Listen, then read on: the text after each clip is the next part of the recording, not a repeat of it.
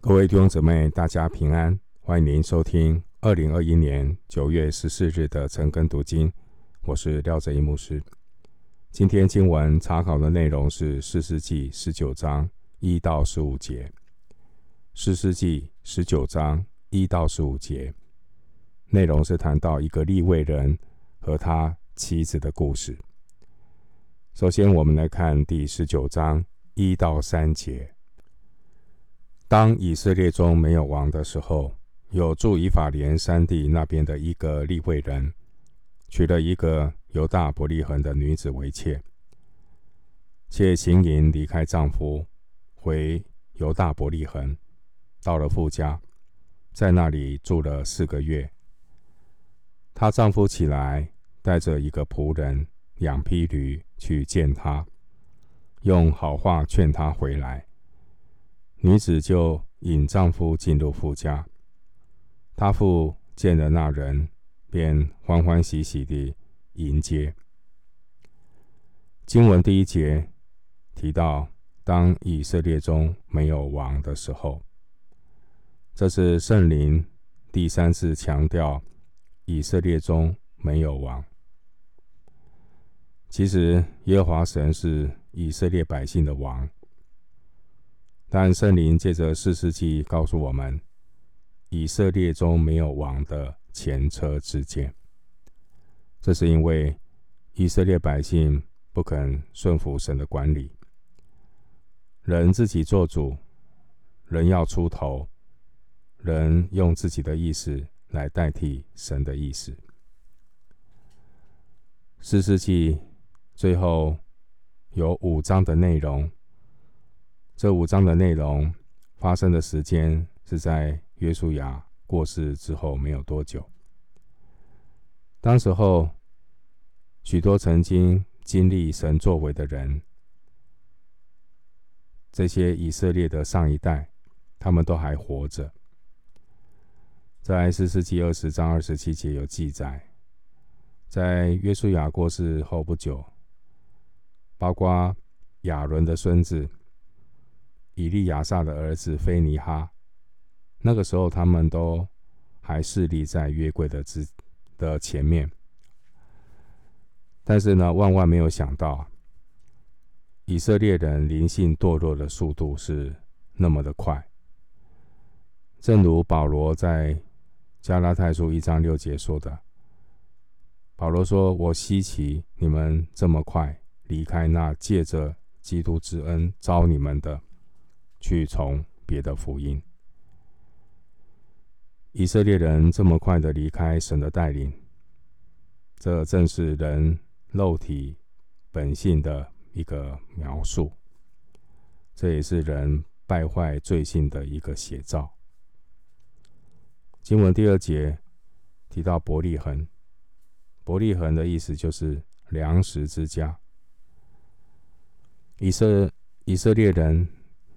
他们需要的不单单是供应肉体需要的食物，他们需要的是上帝的话。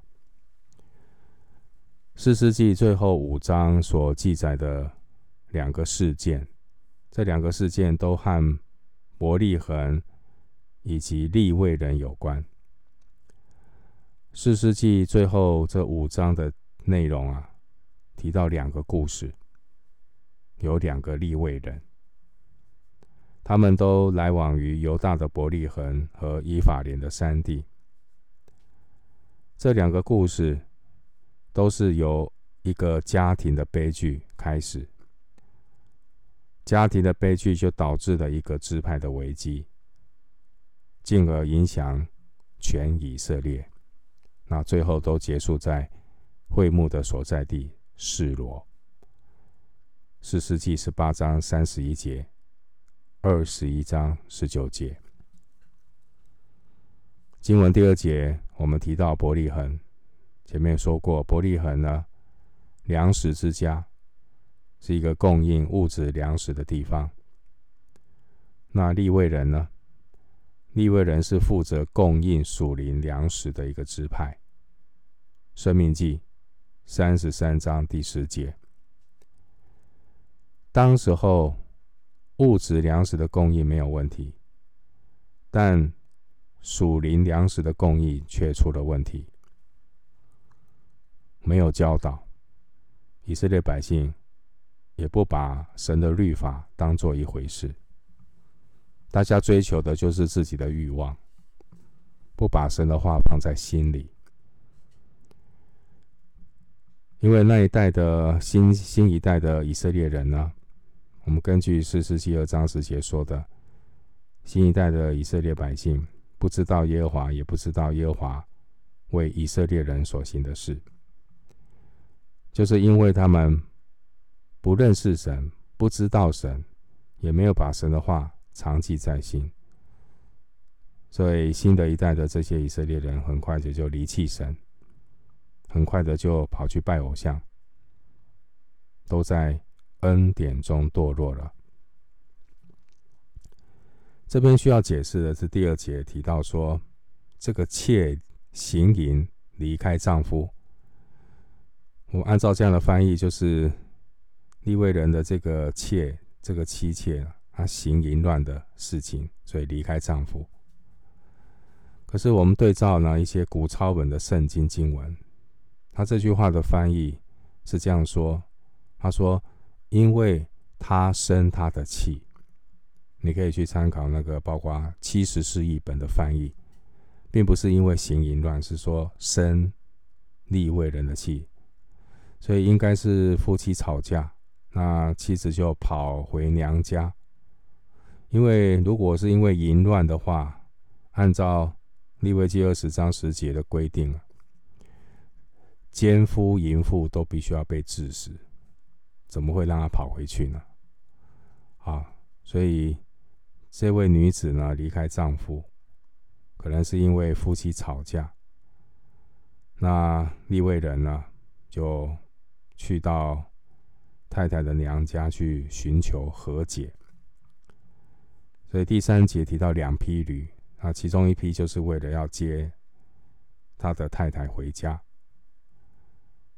第三节，这个利未人的岳父啊，他欢欢喜喜的接待女婿，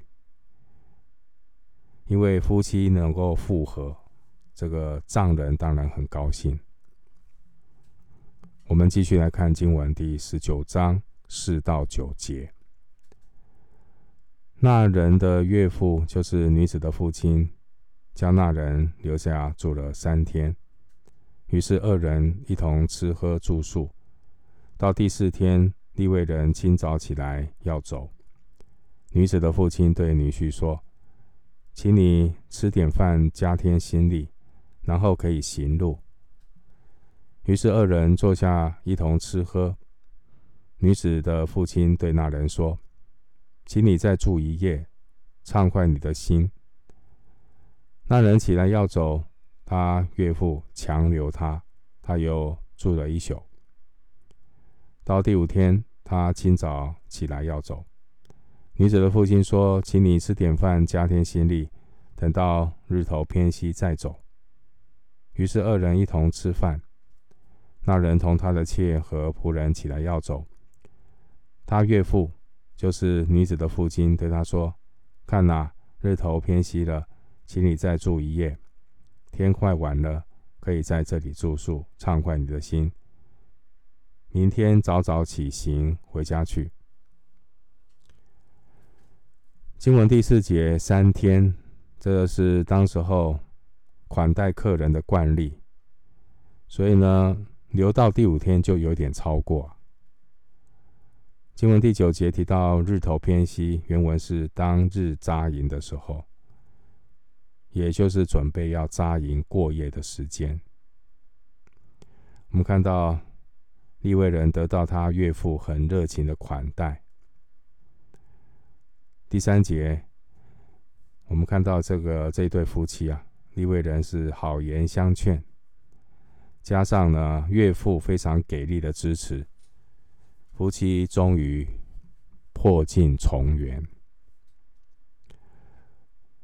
弟兄姊妹，你读这段的经文，你会觉得说：“嗯，这个是结果是好的，破镜重圆。”我们都会以为呢，破镜重圆之后，一切都会顺利，却万万没有想到，再过一两天啊，这对夫妻的生活将会发生巨大的变化。人生呢，有顺境和逆境。顺利的时候喜乐，这是人之常情。但是呢，不要得意忘形，心中还是要警醒，心里要存着敬畏上帝的心。这个敬畏上帝的心，这也是士师时期最缺乏的态度。一个人如果不怕神，心中没有神，他就很容易去犯罪。我们今天处在一个多变的时代，我们真的不知道一天之内会发生多少的灾难，我们无法掌握明天。耶稣说世界有苦难，我们需要的就是要警醒，不要因为习惯于过安逸的生活而失去警醒祷告的心。人。失去了警醒，心就会骄傲，然后就会忽略教会生活中与众众圣徒一同追求的读经、同心的祷告，这些就会开始忽略。这里看到一个人堕落，有迹可循啊！你可以看到他开始忽略教会生活和众圣徒一起追求的读经、同心的祷告。这些都是征兆，即便他有时候还会出现在这个大聚会里面，那其实他跟神的关系已经越来越远，并且我们看到这幕后的世代，这样的人将会越来越多，因着生活的安逸，态度就变得傲慢，蛮不在乎，以为。今天和明天都一样，那每一天就沉浸在自我享受的欲望帝国里。我们非常，我们要非常的留意小心。两处经文大家可以自己去翻，《以赛亚书》五十六章十二节，《路加福音》二十一章三十四到三十六节。以赛亚书五十六章十二节，还有路加福音二十一章三十四到三十六节，是在提醒越来越多人为什么态度变得傲慢、蛮不在乎，因为他们已经沉浸在自我享受的欲望帝国里。我们要警醒。继续来看经文，四世纪十九章十到十五节。那人不愿再住一夜，准备上那两匹驴，带着妾起身走了。来到耶布斯的对面，耶布斯就是耶路撒冷。临近耶布斯的时候，日头快要落了。仆人对主人说：“我们不如进这耶布斯人的城里住宿。”主人回答说。我们不可进不是以色列人住的外邦城，不如过到基比亚去。又对仆人说：“我们可以到一个地方，或住在基比亚，或住在拉玛。”他们就往前走，将到便雅悯的基比亚，日头已经落了。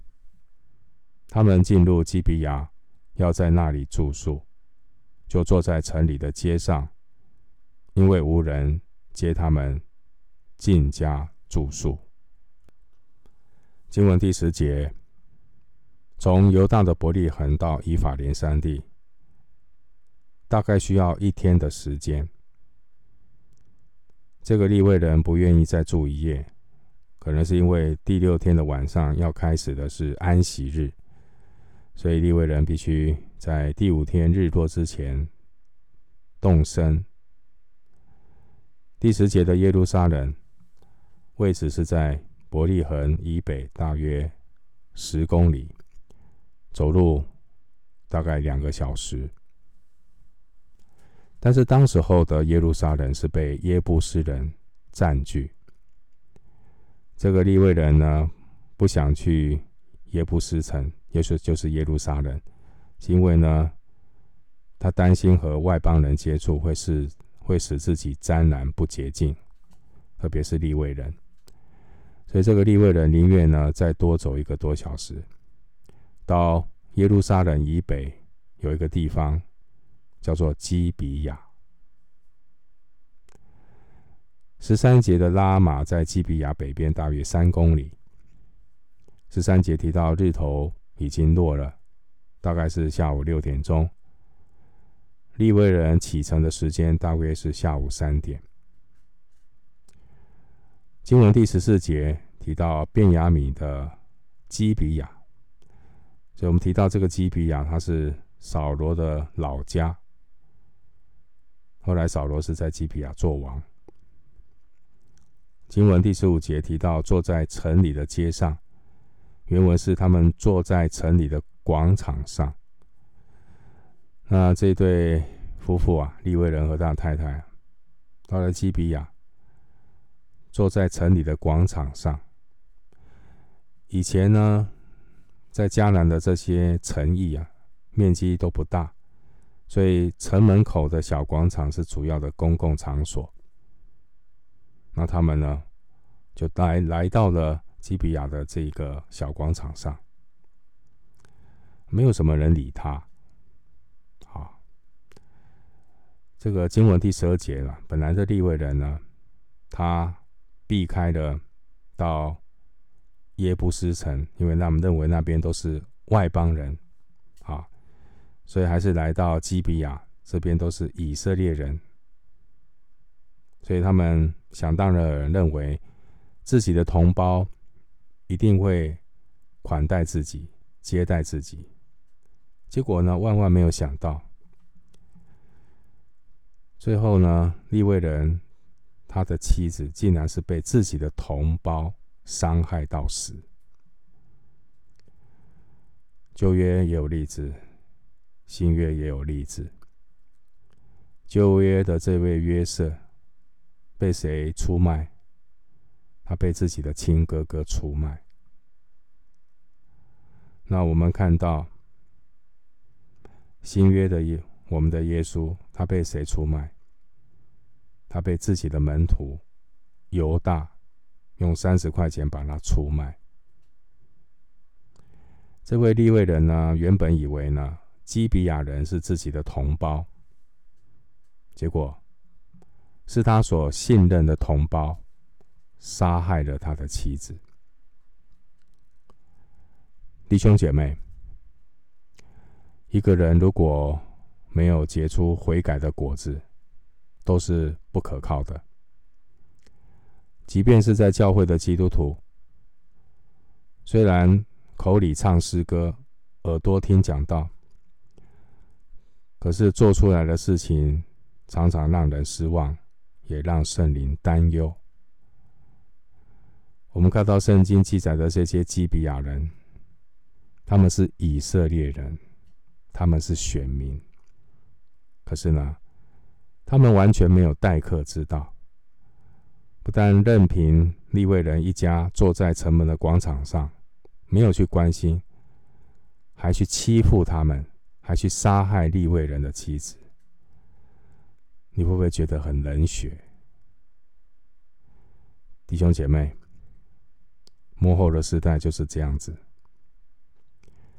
我们说啊，爱的相反不是恨，爱的相反是冷漠。这些基比亚人对待这个利未人和他的太太，竟然是如此的冷漠，完全的违背利未记十九章十八节。爱人如己的律法教导。今天我们处在末世，我们生活在一个物欲横流的世界里。基督徒也很可能和世界同流合污，效法这个世界的样子，效法这个世界的态度，不敬畏神，冷漠，无所谓，单顾自己、自私自利，有没有可能？有。基督徒以为可以自扫门前雪，基督徒以为我可以没有恨人，但是如果一个说他是基督徒，他对于肢体的需要、对灵魂的得救，也是这样的事不关己的冷漠，这样的基督徒就和当时候这些基比亚人没有什么两样。求主怜悯。我们今天经文查考就进行到这里，愿主的恩惠平安与你同在。